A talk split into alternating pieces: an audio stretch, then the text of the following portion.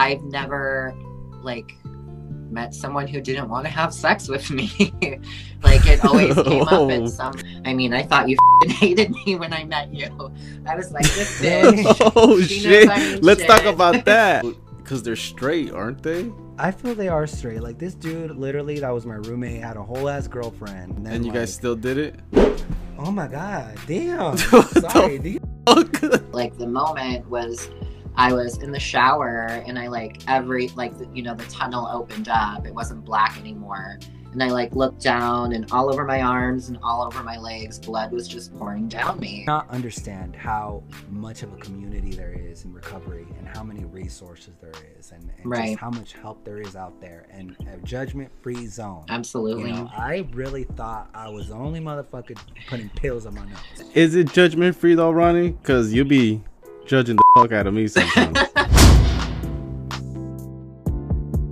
We sober now, baby. We don't do no more drugs and no more alcohol. No, that's right. We is live and in motherfucking color, all the way from Arizona. We got my boy Kel and a very, very special guest, Tony. We made it happen, baby. Hi. How you feeling, Tony? How you feeling? Um, I'm feeling definitely like sober and alive. So mostly grateful, glad to be here, honored to be on your show. So there's that.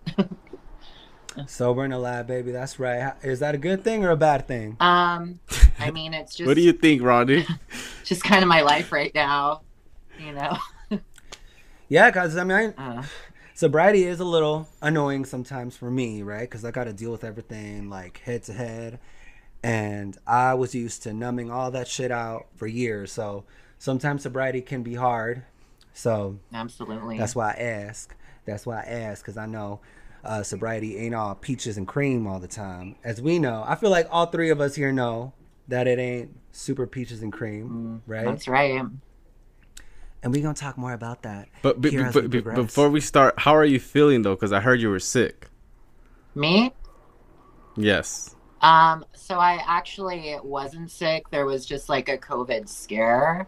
Um, Oh. So I had to like obviously like take all the precautions and go and get a test and drive around town everywhere to see if I could get yeah, home ones.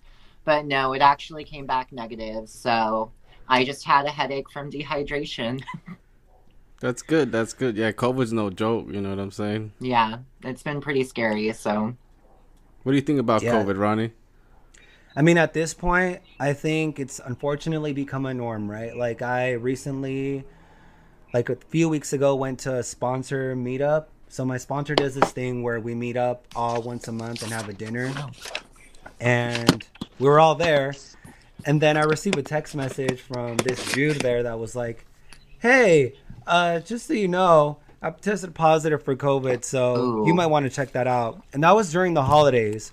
So I was a little upset because I hadn't seen my little brother and sister for a long time and I didn't want to jeopardize that.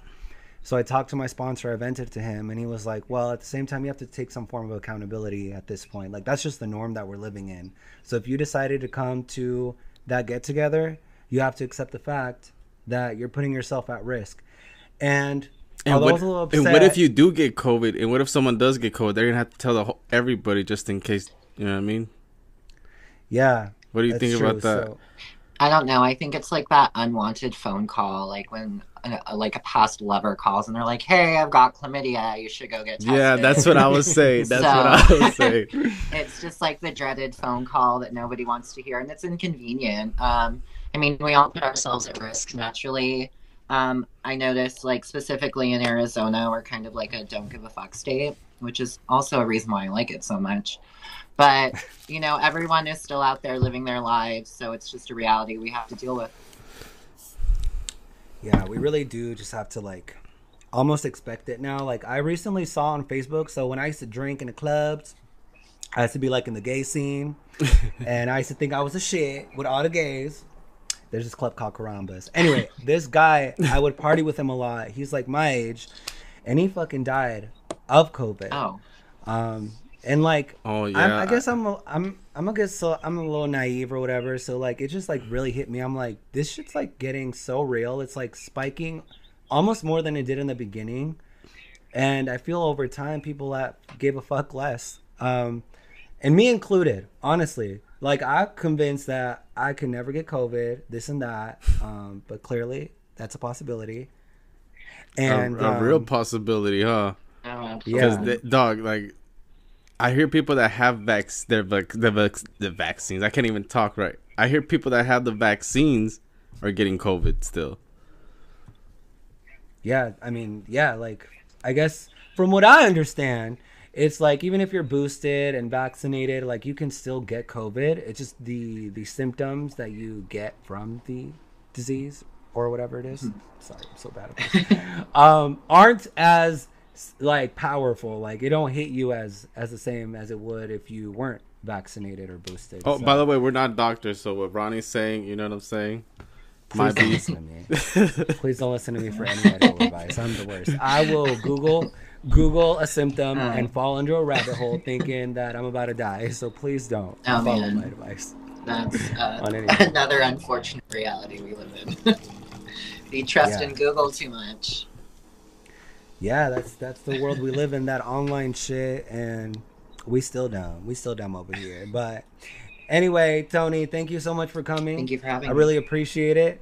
Mhm. I met you like uh, maybe a few months ago, and I really fell in love with you. Like you're, because I was telling Kel um, before, like I have this thing with like with gay guys. I don't know what it is. Like I have like this insecurity that limits me, or like it's. uh I don't really have a lot of gay friends because of the few experiences I've had with gay friends usually uh, result in negative experiences. Right. Um, so for me, when it's more organic, I'm able to like make friends more. Like I, I told them like I really like you because you're you're just you're just a chill ass dude, and um, and I like that. Did I hear something? Yeah, I heard something too. Did Oh, something um, hang up? No, there was a honk outside my window. Oh. Sorry. I have the window Okay. open. It's like hot as fuck in here, and um, you know, all that caffeine doesn't Right. help. Yeah, I'm like wired right now. Uh, anyway, I, I appreciate you, and we can maybe get into that a little bit uh, later Yeah. as far as how the gay thing, because you know we're we're we're all three gay in here. oh wow. Uh, camping. I'm Did you hear that, Cal? I'm just like, okay. He Alright. said, yeah, I'm, gay I'm happy. shit. Yeah, I'm happy. All right. I'm just kidding. It's not gay. um, okay, so we do just expect the unexpected because we're pretty bold. We're gonna go into the lightning round. Ready? Lightning round. okay. Yeah. Yeah, I heard y'all do your research too, so I'm just expecting You a little elusive though. No, yeah, yeah. You're a little elusive on Yeah, that. I, I, ha- I didn't find that much. Just a couple of things that I want to bring up. You know Okay, what I'm saying? Cool, I'm excited. Um, I try to keep it that way. I mean, at this stage in your sobriety and your age, you know, you just kind of try to keep it low key. You don't want people um, perceiving you a certain way anymore. So, I've tried really hard to be that elusive. Good. Hell like yeah. Mariah Carey. Mariah Carey. uh, Yes. All All right, right. first one. Yeah, you go first, Ronnie. Go ahead. Top or bottom? um, bottom, but first in the right situation. Mm, okay. Um, it's probably just a sexual preference that I'm used to. Um, being feminine, you're kind of um, unintentionally like forced into that. People like when you're super submissive, just in your natural state, not even in a sexual state. So I think it's just more of a comfort level. Like I know what to expect. There have definitely been times when I wasn't, and it wasn't unenjoyable. But it's just not something I go for. Like I don't like being dominating in the bedroom unless I have to be. Oh my god, I need to get into that later. Okay. No, I- Favorite yeah, I wanna- song right now? Uh, favorite song right now. You know, this is like gonna sound so silly, but it's always one song and my girl Rihanna, we found love. Like I never get tired of that song and it takes me back to good times, to bad times. It gives me hope. It gives me sadness. It's just like my go-to for everything. So it's my forever favorite song. Hell yeah, yeah. it's Hell yeah. Okay, so favorite drink. Um, hmm. so right now I'm getting down on these like things called liquid IV. I don't know if you Liquid IV. liquid IV. Um, hmm. And so it's like a drink mix that you pour into your water. Uh, my sister just introduced them to me, but because I am like a fucking coffee bitch, I don't like drink a lot of water like I should. Um, they're supposed to be like the equivalent of three bottles of water, and they taste really good. So I'm like smashing those like crazy. Ooh, okay. What about vapes or cigs? What about what? Vapes or cigarettes? Um, I vape now, but I smoke and like I'm a, a casual smoker, I guess. Um, I only smoke too when I'm like stuck in traffic here in the valley, and I'm just like, Ugh, just want a cigarette. so I swerve a lot looking for that lighter. Not a cute I thing. feel you. Favorite show right now? Um, hmm, Euphoria, but who isn't watching that? Ooh, ooh, I'm that's a good one. I, I I was watching that last night. oh yeah, it's intense. Yeah. It- That it- show is just so. I, I I hardly watch TV. By the way, I just can't sit down and watch TV. It's really hard. But something like Euphoria has so many freaking layers to it. Like it's amazing. I love how the characters. I'm sorry, I'm about to get off track, but I just got to shout out Euphoria because they have a fucking transgender woman who has a relationship with a girl. Right? They have this dude that's like not necessarily sure of his orientation, but he's like this football player and he's, He's like, a psycho. discovering himself and he's crazy and then his dad be fucking all the kids and like it's just a crazy ass show and then it has the blues, the drugs, the the cool ass drug dealer that reminds me of my drug dealer. It's just uh I fucking love that show. Okay, sorry. Favorite did we ask you what's your favorite food? Your favorite food? Uh, my favorite food is not eating food.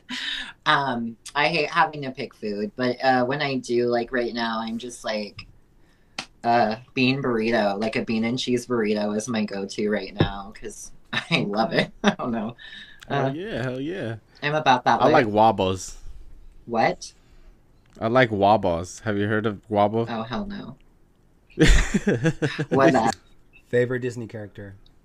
Um, Maleficent, hands down. Ooh. She was always my bitch. So. Yes. Okay. Okay. Spit or swallow. um, heat of the moment. I don't really know how to answer Fair. that one. Fair. Fair. Uh, Fair. Okay. Well, that's a that's a wrap for those fast ones. Anyway, thank you again for coming by, uh, stopping by, chit chat, and I already feel like I already have a lot of questions that I want to ask Okay. you. Um, just well, 'cause- f- well, first of all, where are you from? Are you from Arizona? Where, where were you born? so I was born in Michigan, Pontiac, Michigan, Oh. but I my family moved out here when I was just over one years old. I've lived in Prescott Valley almost my entire life, so I'm from Prescott. Okay, okay. Is there a lot of drugs over there, or? Oh yeah, there's definitely a lot of drugs. Let me see. damn Prescott. Yeah. Is it Prescott or Prescott? It's Prescott. so if you're an out of towner and you're like obviously reading the map, you're reading it as Prescott. But there's like this whole cowboy story behind why it's called Prescott, and it has to do with chewing tobacco and trying to pick up a lady. You know, you've got a fat dip in your mouth. You don't want to like spit all Mm. over them, so you're like Prescott to hold it all in. So, because if you pronounce the O, you're gonna spit it all out. So, that's allegedly mm-hmm. why it's called Prescott, and it's also just easier off the tongue, I guess. We're all just a bunch of mountain babies up there. Yeah, that's like the whole vibe over there, right? Seems like very like conservative, like cowboys. Like, that's what, yeah. just- That's what I was thinking. That's that's what I was thinking. When people live in that area, I feel like they're more conservative, conservative, like you said. Uh, very Trump vibes. it was very safe growing up. It was just like a very small town, um, extremely underdeveloped. Uh, it was obviously a lot smaller, just like everywhere was. Um, but yeah, it was honestly just safer at the time. I think that uh, my grandparents lived down here in the valley, and they moved up north, and the and that's where it kind of all just spawned from. So I really enjoyed growing up there. As for like being a gay male, that wasn't always the easiest, but there were a lot of people who had it far worse than I did. So And okay, so you said you're gay. Um, when when did you first come out, and how was that for you? Um, I came out in seventh grade. I was 12. Um, and it was freeing. It just felt amazing to not have to deny or whatever. Like, at least now you're kind of embracing what people are saying opposed to like hiding. Um, so it just felt extremely freeing. Uh, what um, was it hard growing up?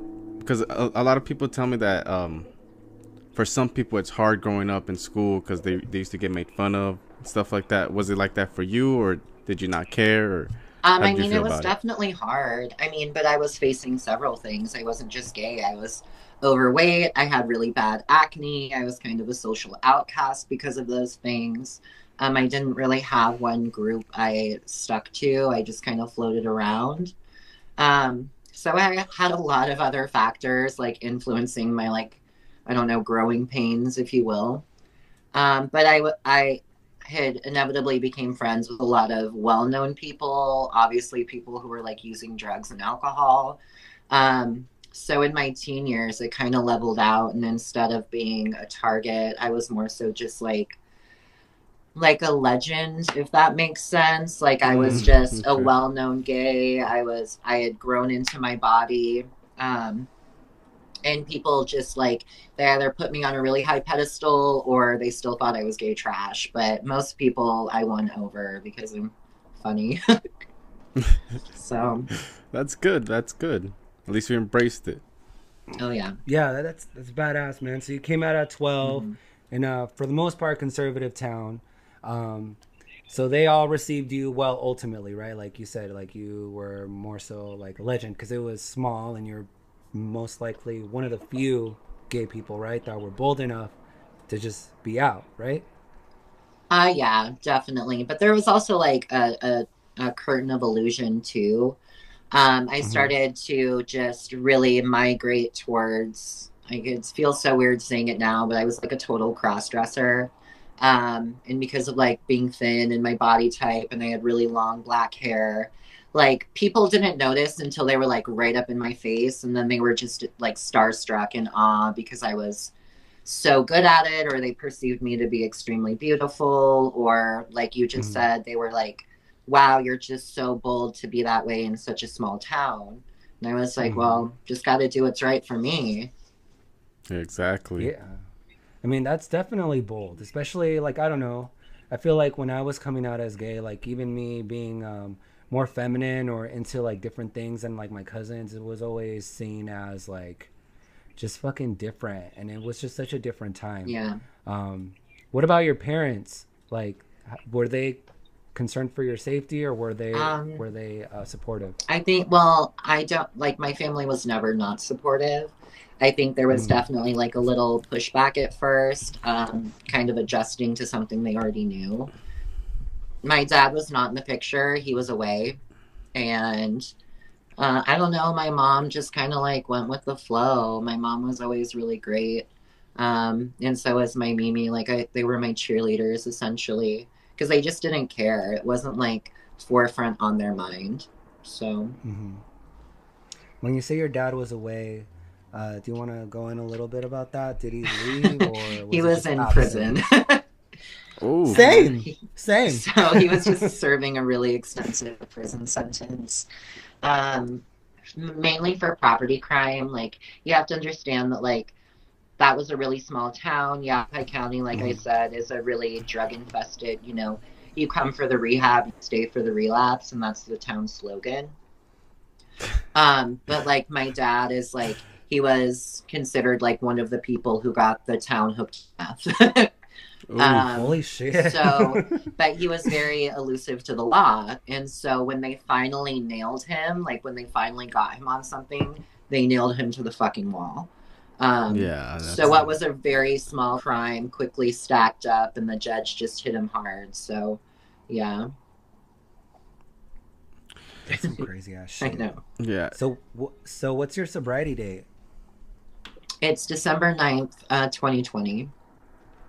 Ooh. Okay. So almost it's gonna be two years this year, right? Uh, if I make it to December, God willing, yeah, it'll be my. You will. second- Don't worry. You will. You will. You got this. Uh, I just don't like to expect anything. You know, the unfortunate reality is like you can have one year sober, you can have 15 years sober. The risk of going back out is kind of always the same.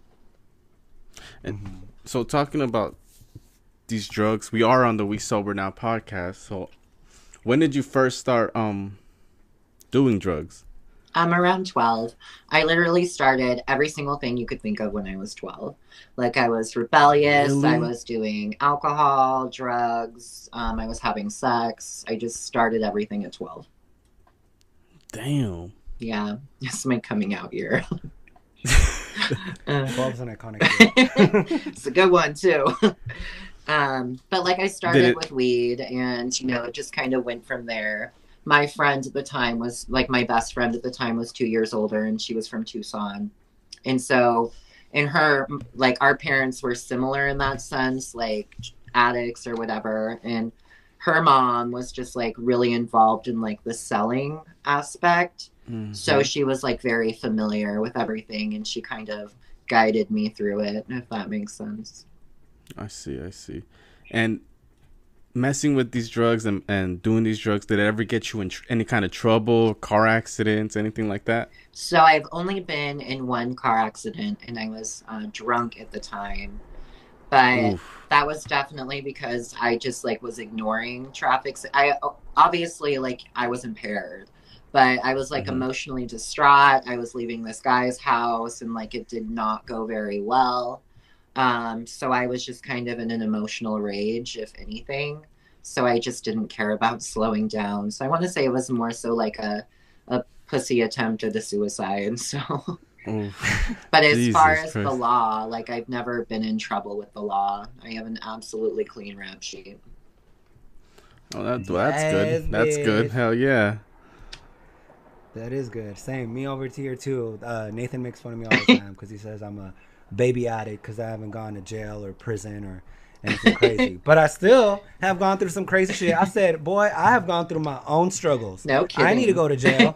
I've gone through an abusive relationship, got my ass beat, and suck a dick or two for some pills. Oh, so like I've gone through my own shit. Yeah, you That's know? Roddy's. real. Li- that's Roddy's line right there. Suck a dick or two for some pills. it was you know it was those moments where like i right like i didn't necessarily i have to go to jail or prison and i mean i still can right, Right. like i can still definitely relapse and i could still go there um but like i think everyone copes in their own way and i truly feel that everyone has their own journey and they go through their own dark moments some of my dark moments did include that fucked up relationship that i was in for five years because it was like i was in love I was doing drugs. I was getting my ass beat, and I, I lost all of the shit that I had gained at that age, and and saw it all, all go down the drain.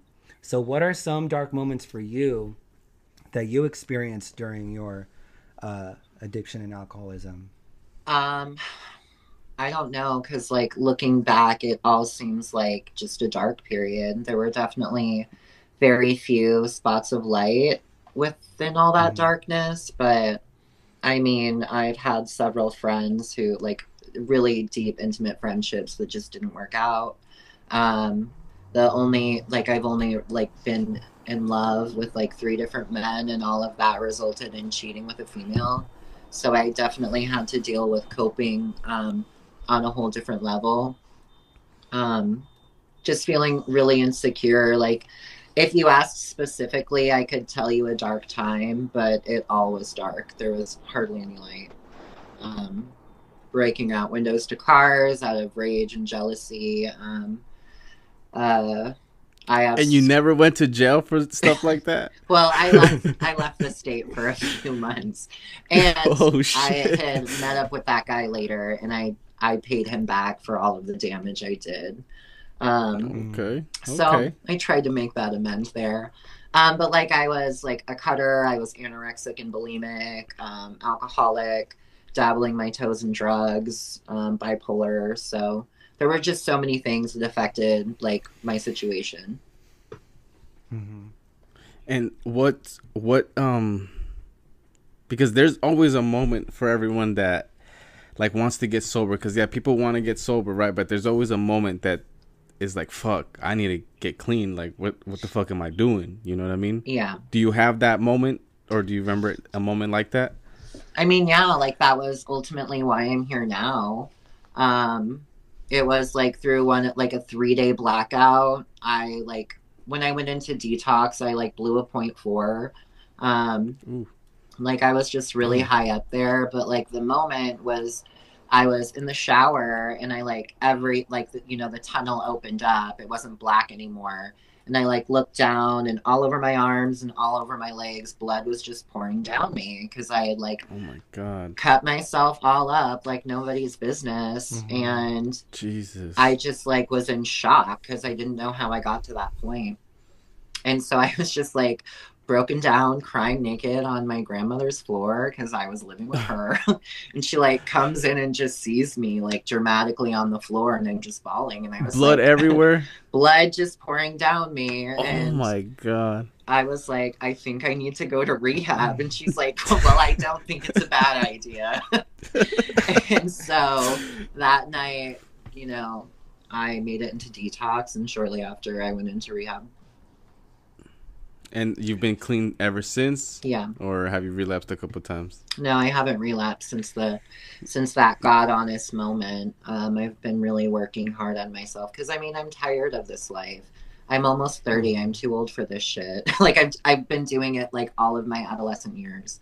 I don't even know who I am without drugs and alcohol. So time to and focus have you on that. got and have you gotten clean before like this or is this like your first time getting clean like this So like the only time I got clean was shortly after of like breaking out that car's windows. Mm, mm, um, because okay, I knew if I got caught, I would definitely, you know, legally be in trouble. So I started going to AA instantly, so that like if I got arrested, I could be like, "All right, Your Honor, this is my first offense, um, but I'm in AA now." So like I realize, um, so it was kind of more just to like cover my ass. It wasn't very sincere. Um, I made it four months, and then I just like fuck it, threw it out the window. Mhm. So, because I didn't want to be sober, um, I was just doing it for all the wrong reasons, and I didn't enjoy being sober at that time. It just was like white knuckling, um, and it's totally Mm, different okay. now. so now you you feel like you really do want to be sober right Yeah, exactly. Oh my god, cardigan. Sorry, just like popping out here. Um, yeah, I mean, I've enjoyed ev- like obviously not every single moment of sobriety, but I have way more good days than bad. Um, and Mhm. then when I just think of all of the work I've put in into myself, like one thing that changed my mind when I was in treatment, because we all have that moment where we like want to leave, right? We're three weeks in and we're like, "Fuck this, I'm good. Like Yeah. I can do this without Yeah. you. Fuck your rules." yeah Um, so what one of the uh, BHTs or whatever he was, counselor, said to me was like, "What is 90 days out of the scheme of your life?" And I was like, "You're right. Like it's fucking nothing. Like 90 days in my whole lifespan is absolutely nothing."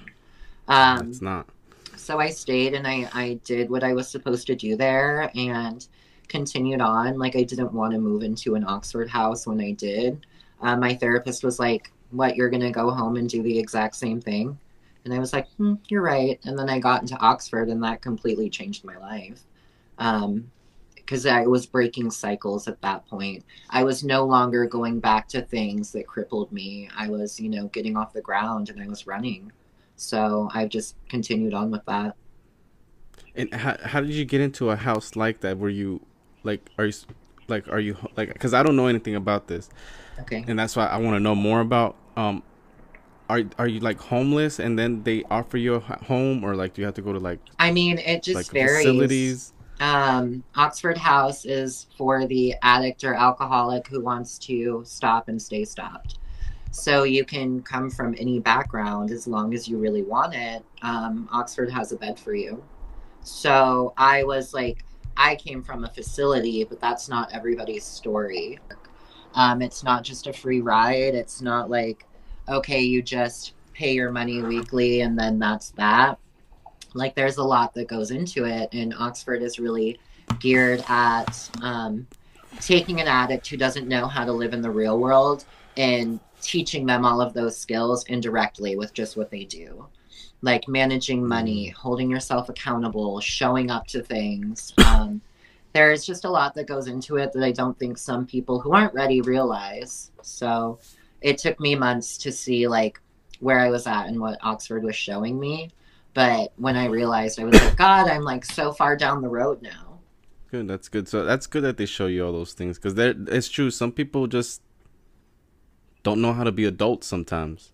right Yeah, I think that's been like the biggest thing for me. Like the biggest lesson I've been trying to embrace in sobriety is that it's for me the way I take it. It's just like honestly growing the fuck up. Like a lot of the things, a lot of the reasons I didn't want to uh, stay clean or get clean or stay sober was basically because I was scared of the world and I didn't want to pay bills. I don't want to fucking own up to the bad shit I did. Like I just wanted to ignore all of that noise. oh yeah and I think like I missed out. Like I've gone to rehab a few times, and they always encouraged me to go to a recovery home. But I always said, "Bitch, I got this. I don't need to pay five hundred dollars, two hundred dollars, eighty dollars to go sleep with somebody I don't know." but now I see. But now I see, um, because you know my partner works in Oxford House too, and I've seen the like super strong one fellowship that you guys have. It's amazing. Like I still like wish I had that experience, like um, getting sober. And I've seen how involved and engaging you guys are within the houses. Like it requires you to be a part of and, and own up and stay accountable. Yeah. And like I know you mentioned um, before, you were kind of oh like when you were actively using or drinking or you know going through your thing.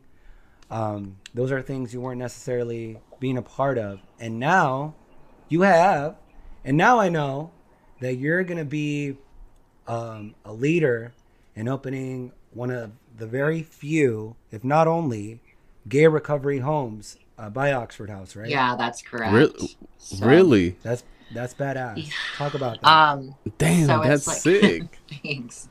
Um, so it's definitely like a new project that Oxford is working on. Not that Oxford's not like all inclusive, everyone can be a part of it.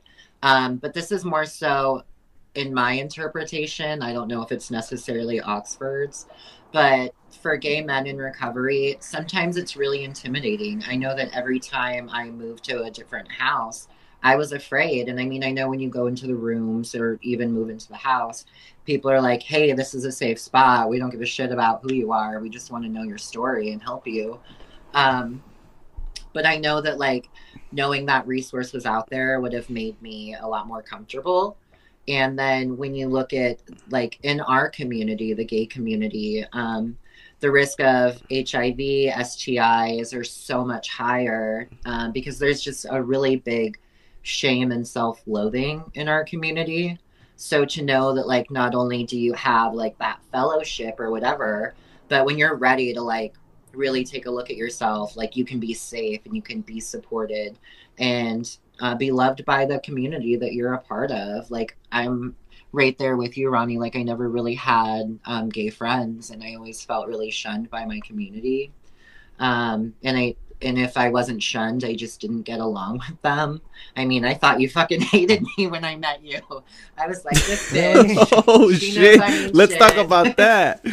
So, really, you thought so? well, I think it's just that normal intimidation, you know, like I don't know you. It's like it's sometimes it's just really uncomfortable to get to know someone else because in a sense you're like looking in a mirror, right? Like and now I'm Mhm. sitting here and I'm realizing how much we actually do have in common. So of course I was Mhm. intimidated because when I first met you, I was still, you know, however many days back and that's intimidating. It's always hard to look into a mirror. So, Was he being rude at all? god no. He's a little rude, huh? His He charming acting, he acting too good, huh? no, He I totally relate good. that. I totally relate to that though. Like I I've tried to like think like why is it that like I uh have trouble like maintaining uh gay friends and all I can attribute it is to my insecurities or like the bad experiences that I hold on to. Like I've just had especially when uh there was a time when I would come in and out of the rooms a lot and I would go to Lambda a lot and it was hard for me to make friends because a lot of them were kind of mean to me, honestly.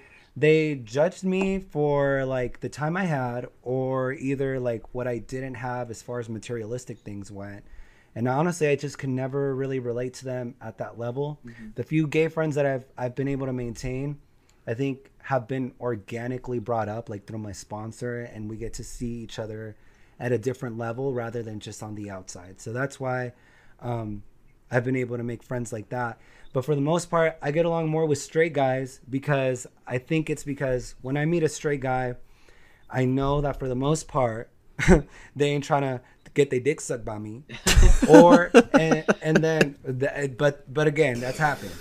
Um, but oh shit, they they don't Let's talk they about don't that. like they don't try to like you know I don't know they're not just that they're not as uh they just like really want to be my friend for the most yeah, part. It's just and like it's never like a shady thing, you know. Um, yeah, it's not yeah, a competition. That's what I was gonna say because what I my experience, like going in school and all that, I've seen gay people and it seems like they can't get along sometimes because they try to outshine each other. You know what I'm, you know what I'm saying? I don't know if that makes sense. Well, oh, that's just me. That's what I think. Absolutely. Um, my opinion on that is that it's just a defense mechanism. I mean, we face so much rejection in our lives like some are rejected by their family and then you know the general community or some just like don't get that love and that reception that they deserve. And so when you finally like feel that acceptance you don't want to be threatened by anyone else. You don't want anyone to take away what you have. Um, it was always a defense mechanism for me because i definitely like walked around with my nose high up in the air. Um, but I was afraid. Like I was afraid, and I was scared that someone was going to see that I was actually extremely insecure, um, or like I would have to confess all of my personal struggles, or that they wouldn't relate, or whatever. It's all, in my opinion, just to protect yourself. Absolutely. And I also, um, just because you know, you you mentioned that you're that you guys are opening up a gay house, like I, I think you guys are doing an amazing thing because I remember like I still so it's like this thing I just have. I just like you said, right? I carry a lot of shame as a gay guy and then going through addiction, there was another element of shame. Mm-hmm. So like sometimes even going like when I would go to rehab again, I, there was always this fear of like, damn, like this straight guy's gonna think I want to sleep with him, or like he's gonna think this or that because I'm gay, and it's like I know if there was like a house supporting LGBT, uh, the LGBT community, it would make it a little easier for me to just be like, yeah, I'd go to that one.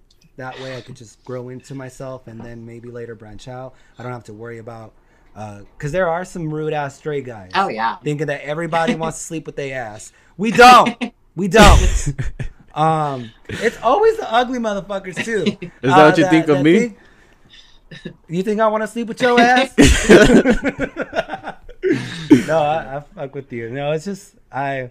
That's one thing that I've been able to also embrace in sobriety is kind of being more aware and mindful of uh, just like all of the shit that I have uh, inside of me, all those bad things that I carry, and like those insecurities that that still fuck with me till this day. So it's it's refreshing to hear from you, Tony, that that you you know, th- through your addiction, those were things that you were kind of fighting against, right? You mentioned also something about uh, cutting yourself. Yeah, definitely. A do you mind talking about that? Well, yeah, what do you want to know? uh, what um, because I I don't understand it. why why do people cut themselves? What what made you want to cut yourself? I mean, you know, uh, when you're growing up, you're exposed to so many things, um, and we all we all get addicted to things that are like to help us cope, right?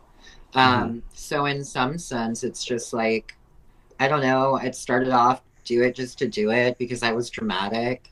Um, and then as I got older, it was just like an uncontrollable urge. Um, this last time around, um, I had, I've been, you know, sexualized by so many people, which might sound like a little egotistical, but it's the truth. Like my body's never belonged to me. Um, and that really fucks with you as a person.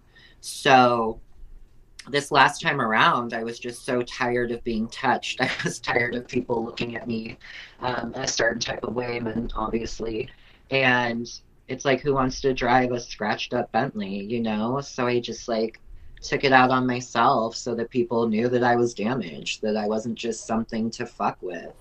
Like um and in some sense like it's a vague reminder of how sick I was. And at the time I would justify it like, oh, people want to get tattoos, they permanently mark their skin with ink and that's considered mm-hmm. normal but I can't like cut myself and go through my own thing. You know, it's uh, essentially the same concept. I'm splitting open my skin, it leaves a scar. I remember. Um, so yeah, it just comes from a place of like for me not knowing how to handle all of that anger. I definitely internalized a lot of it and I've taken so many things out on myself. So mm-hmm. does does it does it give you like adrenaline when you do stuff like that or like how what what's the feeling it gives you it just it's nice to feel a different type of pain like you can take mm. what you're feeling up here and what you're feeling in here mm. and you can just channel it into one spot of your body you know and you can just process it that way like it's easier to deal with a physical wound than it is to like, deal with mental emotion and like that instability you feel from the world caving in on you. Yeah, uh, yeah, that.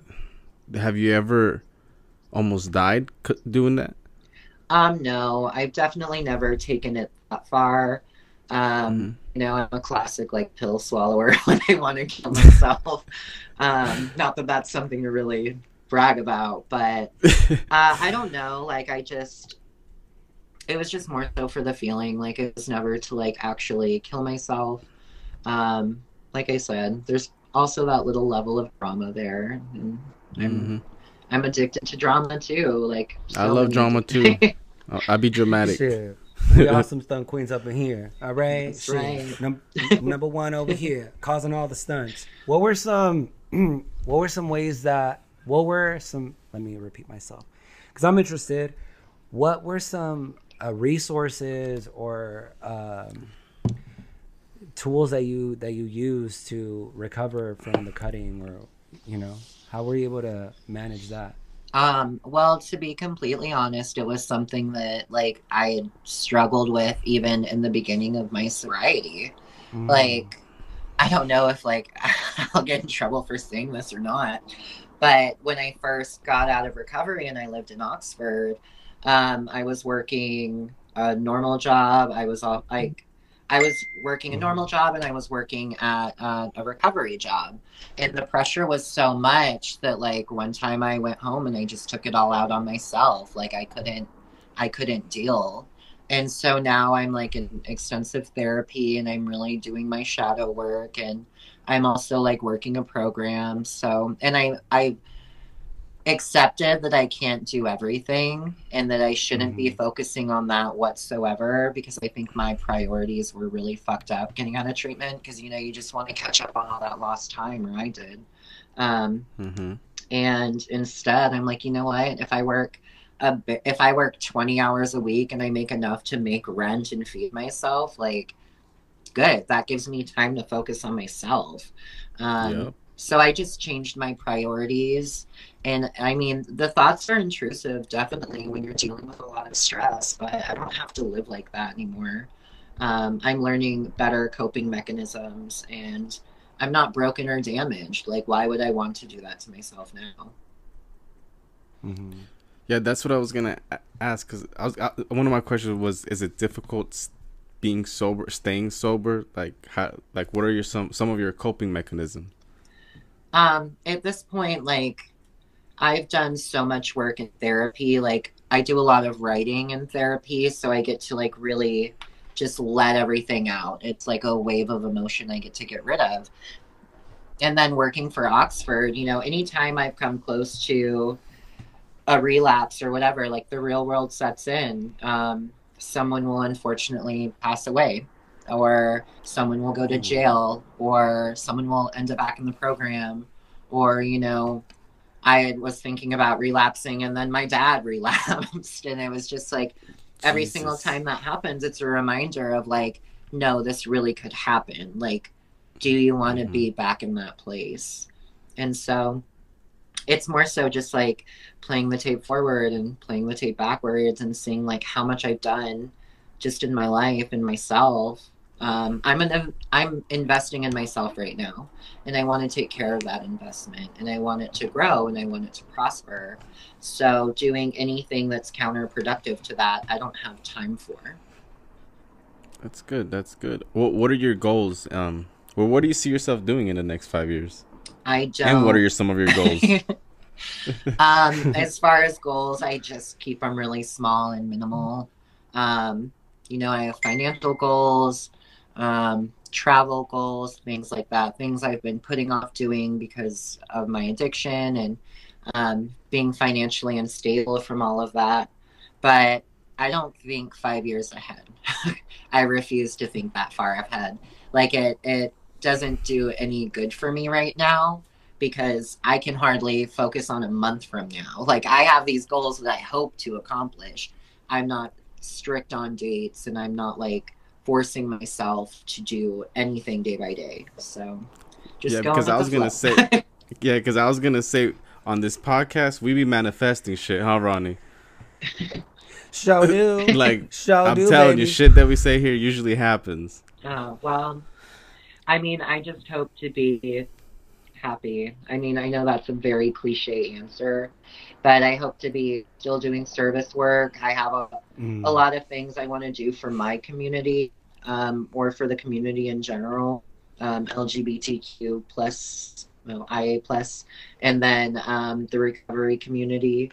Uh, and I don't know. I just don't know what I want to do. So I don't want to ma- manifest anything because it would like, what if I do and I don't like it? so that can happen. One just- also I one th- just don't small. overthink it. That's all I'm gonna say. Don't overthink it. Just do what feels right. You know what I'm saying? Yeah, I try to do that every day. So I try to do the next best thing. So if I can manifest that, I'm about it. Mm. Oh yeah. Hell yeah. Well, I feel like you're definitely on the right track. I mean, you mentioned that you're doing therapy, mentioned service, um, and I'm assuming you probably go to a few meetings here and there. Mhm. What other things uh, help you maintain your sobriety? Keep keep you on that loop. Mm.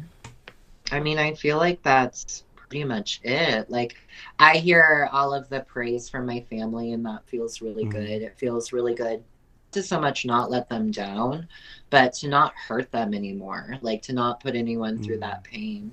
It also feels good to have a community and to know that you're loved and supported for who you are and not have to put up a front or hide from the world. Um, so what keeps me sober is just determination. Like, um, I've wasted too much time and energy trying to chase all of these different highs, and now I want to know who I am. I want to know what my passions are. I want to know what I want to ma- manifest. Um, hmm and so that's, what keeps me sober is just trying to find this path and really uh, put faith back into the world because for a long time I didn't have any. Mm-hmm.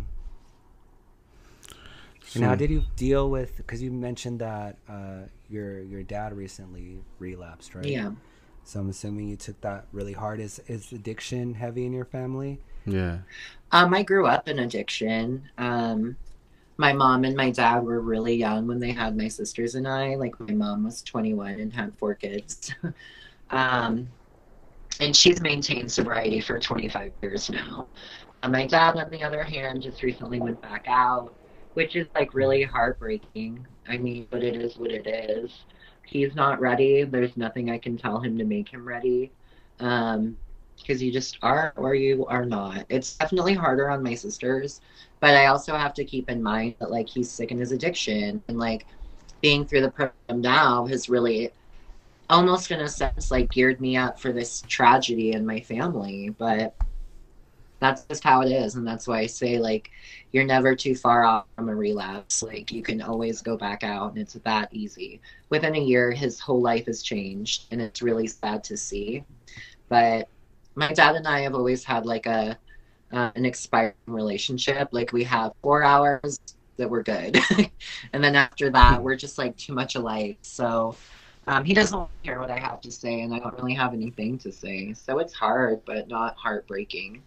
He knows the reality. I laid it out. You either live or you die, or you go back in. So make a choice. hmm And that's how simple it has to be sometimes. You know, I feel like you, from what I see, I feel like you are heavily around, you know, those type of situations. I mean, you work in, reco- in a recovery home. So I feel like you may come across it a little bit more than once where you see someone that you care about having to choose that path. What kind of advice do you have for someone like um, that is witnessing someone throw themselves away to to addiction? What kind of advice do you have for It's a good one. That's a good question, Ron. Um, that you can't be a savior.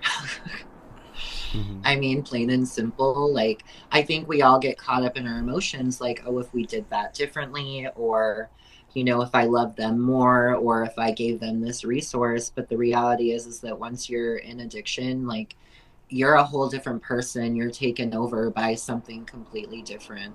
Like, I've done things in my addiction that this person sitting here right today would never do. Like, um, so I just kind of keep that in mind, and that's what I pass on to people who are like really struggling with that. Um, is that you can't do anything. Like you can love and support them, but like don't enable them. Don't you know mince words. Don't get angry. It's not even worth being angry over because they're sick. Like, and you have to keep that in mind. 100%. That's one thing I drill in. Like, listen, because all these, not all these people, but a lot of people do reach out to me about wanting to get clean or sober, like on TikTok and, and stuff. And I mean, even recently, like, uh, me and Nathan tried to get someone from there into detox. They got into the detox and they left. And it's it's just they um, left. They did. They left. And I totally get it. Like, you know, like when I went to detox, I was trying to tell the lady, I don't belong here, girl. I Do don't they belong take away the phones and shit like that whenever you go in there? Yeah, but I mean, if you're 18, like ultimately, that you can just fucking leave. you AMA know? that bitch. And it sucks. It sucks, but it's the reality. I really feel like you have to make your mind up. Right. So Like what? the They do they lock going- you down there, or how does it work?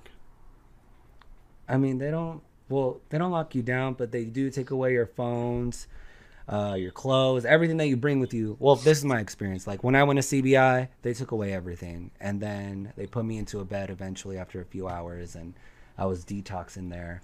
And I mean, I tried like convincing the nurses, uh, like, hey, I don't belong here, and I need to leave.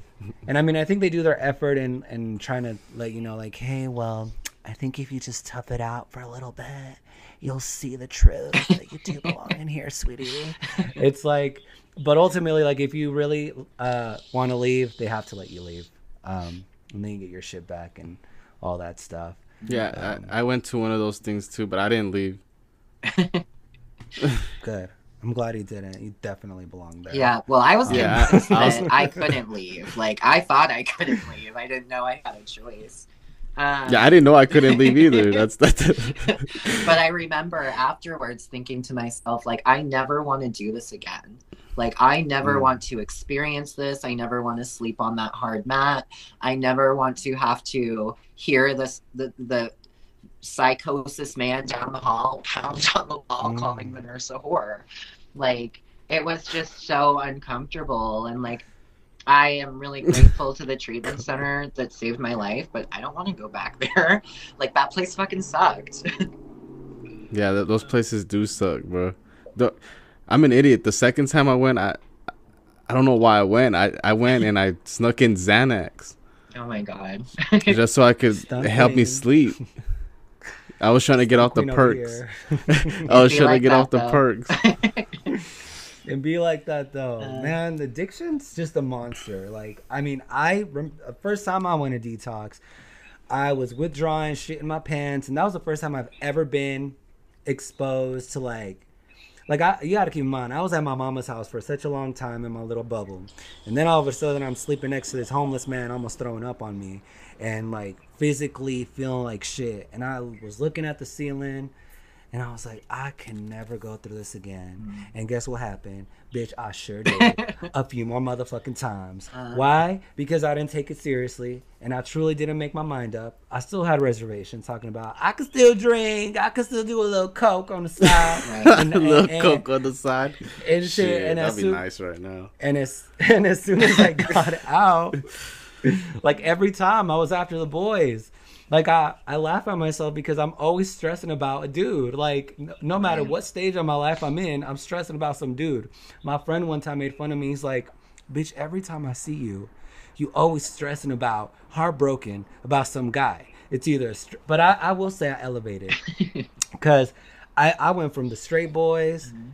and then to like a gay and then like it's just been gay up from here right but like it's that's About another damn time. shit because i got my heart broken by them straight boys for way uh-huh. too motherfucking long They'll do it too. and they will and they're fucking assholes too like yeah, they're not. But, it's like, just too uh, much Well, because they're straight, aren't they? I feel they are straight. Like this dude, literally, that was my roommate, had a whole ass girlfriend and everything. And then, And you like, guys still did it? Oh my god, damn. What the Sorry, damn. Fuck! Hold on, somebody threw this package. Did you see how he jumped? yeah. Damn. Anyway, Damn. straight boy Shit, number five over here. Shit. So the ghetto. The ghetto. What we talking about? we're talking about straight boys. Uh, yeah. Um, Yeah, they how really is that? straight? How, How how, how does straight that happen? How, like, because you know, I mean, I'm not gay, so I like, I, I just want to know how does that happen right there? How is someone that has that's straight? They just ask or what? This is why I truly believe that sexuality is a spectrum because of these experiences I've had. Like I myself have dated a girl before Nathan, right? Because she was she was bisexual, but what I liked about her is that she fully embraced who I was as a person. Like she didn't care that I was like feminine but still a boy. Like she fucked with that, and it made me feel good, and like we clicked. So that's what I kind of feel happens. Well, happened with me and these guys that were straight, right? Like they just genuinely liked me as a person Mm-hmm. and like i think for a minute there they grew feelings and wanted to use me as an experiment and then Like they were like, let me let me fuck you or suck our dicks. What, what do you mean? yeah shit like that and Really? um yeah That's crazy. have you ever had stuff like that tony Uh, yeah, happening? they definitely look at it a lot differently now. Um, yeah I think like what it comes down to is it's a, a different kind of power. Um, you know, like to have someone just to be absolutely worshipped. Who doesn't want that? Like it's a very amazing feeling. And so when I look back on what I've done Mm. in my personal life, um, that's how I see it. Is that it was just a play for power. They never really had feelings for me because you don't do that to someone you have feelings for. Um, you just Mm. don't treat them that type of way. Like look at the common crackheads. You know, they're they, they hold it down for each other, but you know, I'm being shoved off to the side like I ain't shit. Um, and so I really had to cope with that idea. But yeah, I mean, I've never like met someone who didn't want to have sex with me. like it always came up at some point, and um, it just comes down to like like what you said. Sexuality is a spectrum. People want to experiment or do different things, figure out who they are. Um, it wasn't until like two years ago, I think, that I even considered doing things with a girl, and I had to be extremely shit faced to do that. But it was just time. I was like, well, do I like this or not? And I didn't at all. Ronnie be doing vibe. it. Ronnie be doing with without getting shit faced. Huh, i know i actually He's like, I'll try did it in if you want." sobriety because i just wanted to make sure because you know I, like I, I just wanted to make sure because i was really feeling this girl and i'm like i just gotta i Uh. just gotta make sure 'cause- Is Tony still on? Because on my Oh, end, there. I he's lost not on. you. So, you still on tony caution. Okay, so we're talking about uh how Ronnie Oh. doesn't need to be shit faced to eat pussy. Yeah. I Oh mean, try it on, boo. yeah. I actually loved it, but I will say I just Uh. love I think what it was for me, it was like really about maybe that dynamic of power and like just feeling I I think what it was for me t- a lot of it was feeling a sense of masculinity Mm. um, and feeling like I don't know, it made me feel proud of myself because I think I carry that still, that like inner homophobia, Yeah. and um, it made me feel good about myself. Even in the relationship I am now, sometimes I catch myself with my partner like, "Don't talk to me like that," or like, because I sometimes have trouble with people like bossing me around because I take it really personally. Um, My bad. yeah, Rude. I'm like, I, I'm like, I already got to do it at home. Try to tell me what to do, Cal. I don't need two. I don't need two. Uh. Okay. Um. So No, but you know No, what? that's- There's a lot of people still out here that are like homophobic, huh? surprisingly, yeah, they Mm. are. Like Well, I- not recently, just in I the straight community. Yeah, not in the straight community either. like Like, I seen it. I seen. It, I'm like, damn. Like was- I don't know. I don't because maybe I think differently. You know what I mean? Like I feel like people have their preference or whatever. You know. And that's like, I don't know. I just. I'm probably just like narcissistic and just don't care about other. I just care about my shit, you know. so I'm not, I'm not thinking about other people what they're doing, you know. But other people really have a problem with Mhm. what other people like. You know what I'm saying? And it has nothing to do with them. You know what I mean? Like, it, like, why do you care? You know, I mean? why do people care like so much about what you're doing or what this person's doing? You know what I mean? To the point that they're like saying crazy shit. You know? Oh yeah.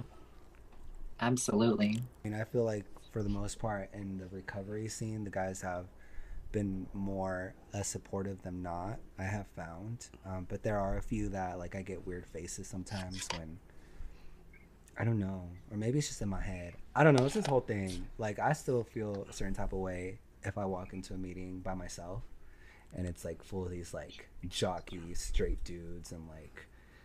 I just I have a lot to work on clearly. Or them have a lot old timers. Lord. them old timers, them old timers, they be they be just straight up looking dot raw dogging you with their face. Oh, I'm yeah. like, damn, chill out. Like it's gonna be all right. Sorry about it. Have you never seen a gay person before? Damn, like.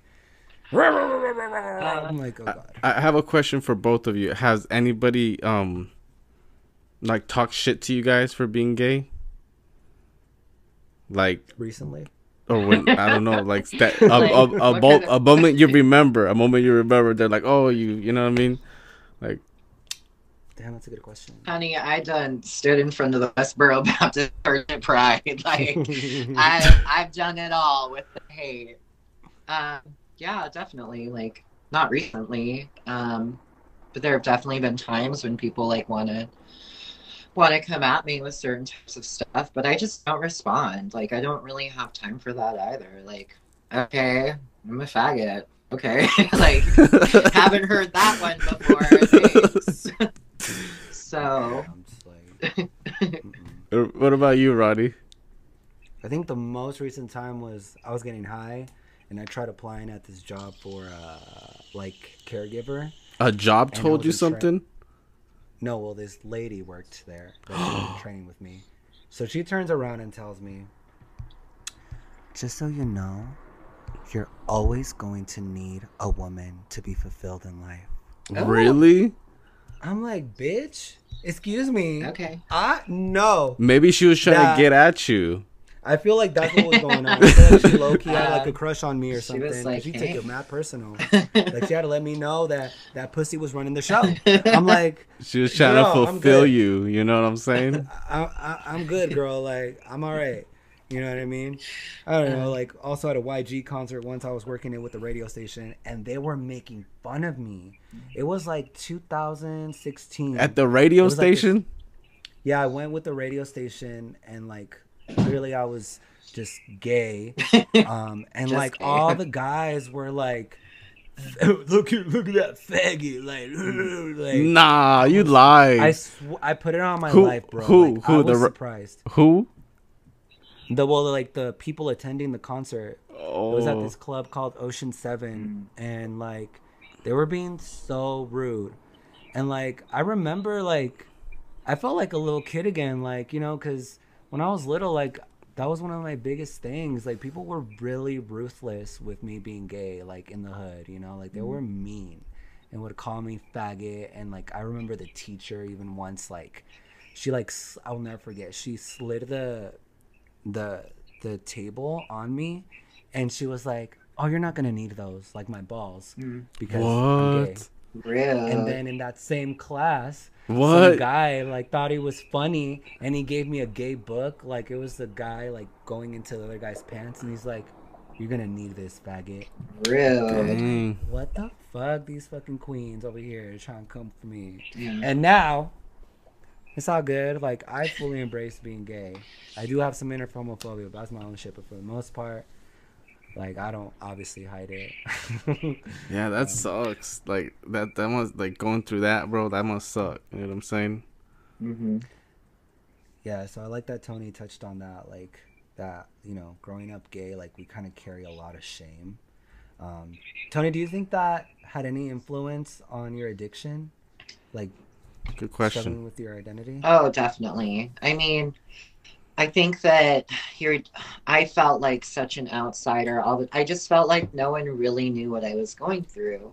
No matter how cliche that sounds, like you don't understand the rejection from a man as a man because like you have all of these opportunities for a different life that I don't. It's like being white opposed to being black. Like you're just given these different opportunities right away and it's like a really hard world to live in. Um and like yeah there's like times when you're discriminated against like like i said no one's really like talked shit about me to my face recently. Um my uncle he's younger than me. He works at a walmart up north and you know i'm just like nonchalantly shopping or whatever and he comes up behind me and he's like those kids are talking shit about you. And i'm like okay great. Like now i have to think about that and it wasn't even forefront on my mind. Um and that's like the thing i hate the most and that's like what you take with you.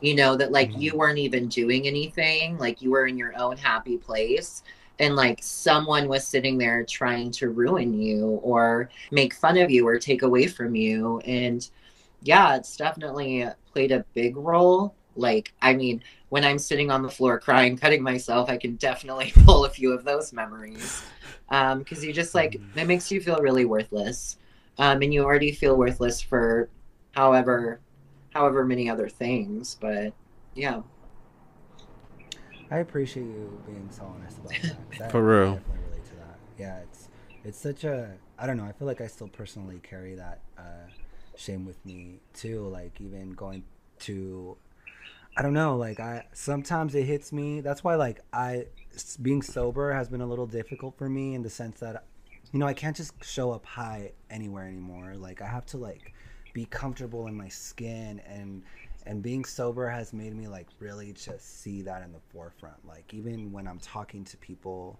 in person and i don't know them like i am in my head about being gay and my too like am i moving my hands too much or like my skin tone? Like there's uh, this shit goes deep. This shit hits deep down in my motherfucking core because i'm mexican you know like like I, I tell nathan boy if you walk into a store and i walk into a store people are naturally gonna just receive you a little differently than me because you're more uh butch than me and you're white and tall and blue eyes. And then there's my gay ass uh you know eyebrows arched all the way back and and mexican But that's how you feel again, comfortable, though, right? I, yeah i do feel Well, then fuck what like, anybody else thinks. You know what I'm saying? Like, they're not gonna live your life. You know what I mean? Well, clearly I don't give a fuck no more. I'm over here shaking my ass on TikTok. but, you know, some days, some days are definitely uh, different. Um, so I respect Tony for sharing on that because that's that's one of those kind of deep topics that we don't really jump into as much. Um, but I'm proud of you, Tony. I will say, I know we're running out of time. here. Yeah, that's just what I was wanna gonna say. Do Do you have any last questions you want to ask? Because we are running out of time. i'm proud of you Ronnie. Um, I just want to say basically how proud of you I am. Just getting a little bit more glimpse into into your past and knowing how much I relate to you, and seeing you now. Uh, you know, being the start of this LGBT project. Yeah, that's crazy. It's almost like a redemption fucking story. That's amazing. And I see how well spoken you are. Because, you know, Nathan uh, gasses you up about how you're doing so well at your job. And Uh, it's just it's just respect seeing um seeing you do that. Thank you. You're totally redeeming yourself and, and showing everybody the what the hell you can do. So I guess one question that I do have is uh, just my typical question that I always ask: What kind of advice do you have for anyone that is still in the grips of addiction and is still struggling? Um, that there's, I mean, there's definitely hope. Um, and I know from like my own experience that like I never saw a light at the end of the tunnel. And it even took a few months in recovery to like really grasp that there was like this whole big world, like this whole big life that I could be living if I just like really, really believed in myself um, and didn't let all of those things like affect me. Like, yeah, I was a whore. Yeah, I was a drunk. Yeah, I mean, you've probably seen me out of a garbage can or something. I don't fucking know what drunk me did, but um, like whatever. That's who I was. That's who I am. And something I tell people all the time is like, you know, you are who you are in this moment. Like, yeah, yesterday doesn't matter. Tomorrow doesn't matter. Like, who who are who you are right now is like who's calling the shots and making the decisions. Um, so for people who are still struggling, I just like, I just wish them the best, and I hope they they want to recover soon instead of you know staying out in that life because it's terrible. I know firsthand. Hell yeah! Oh, yeah. Said. One hundred percent. Because you know it'd be a struggle out there for anybody, but you really have to make your mind up and I, I think some people like because I just think back at myself when I was in the grips of addiction, and I really didn't realize, and like I did not understand how much of a community there is in recovery, and how many resources there is, and, and Right. just how much help there is out there, and a judgment-free zone. Absolutely. You know, I really thought I was the only motherfucker putting pills on my nose. Okay. Is it turns is out- it is it judgment free though, Ronnie? Because you be judging the fuck out of me sometimes. you know what? It's judgment free until you try me, Cal. There's okay. even there's even clips of you looking at me, a little judgy. Oh my Ooh, god, he side has clips of me dogging his ass. It's judgment free for the most part. I'm gonna post you I'm gonna post until- these clips up here. Watch, you'll see. un- until you until you boss me around. Okay. So no, but it's a work in progress. Sobriety has definitely been a journey and I just love this shit because I get to see another side of people and, and how far they've come and, and seeing you Tony like seeing you work with Oxford House and then also take the time to do therapy and help others. I mean I've been on the side while while Nathan's taking your call and it's always fucking badass to hear you like truly trying to understand someone that's in need of help in that moment. And I bet that helps you a lot too. Oh, definitely. I mean, it keeps me humble. We all have so many different paths, but ultimately, we all just kind of want the same thing, which is to be happy and live our lives to the fullest. So I try to keep that in mind because, you know, sometimes it goes gets to your head. Um, but yeah, thank you. You're so sweet Well, to me. Thank thank you for coming on. We are, I, I really appreciate you coming on the podcast. yeah, I'm like I said, I'm totally honored. And when you get and when y'all get that recovery home going, we gonna need you back on. Sounds Yeah. good. So That- and hopefully it's in person. Yeah. Oh, that So yeah. that- Hopefully, I'll bring another bitch Hopefully- with ho- me, some other yappy queen. Bring it on Nappy Queen. We're just gonna have an episode full of queens. Shit. That's right. but yeah. Do the Yeah, we outro, Ronnie. appreciate you. Wanna end it? All right. So that's a wrap, y'all. We had Tony, we had Kel, we had me, we had Kobe over there and taking a nap, and it's a wrap, baby. So we sober now, baby. We don't do no more drugs and no more alcohol. No, that's right. We'll see y'all later.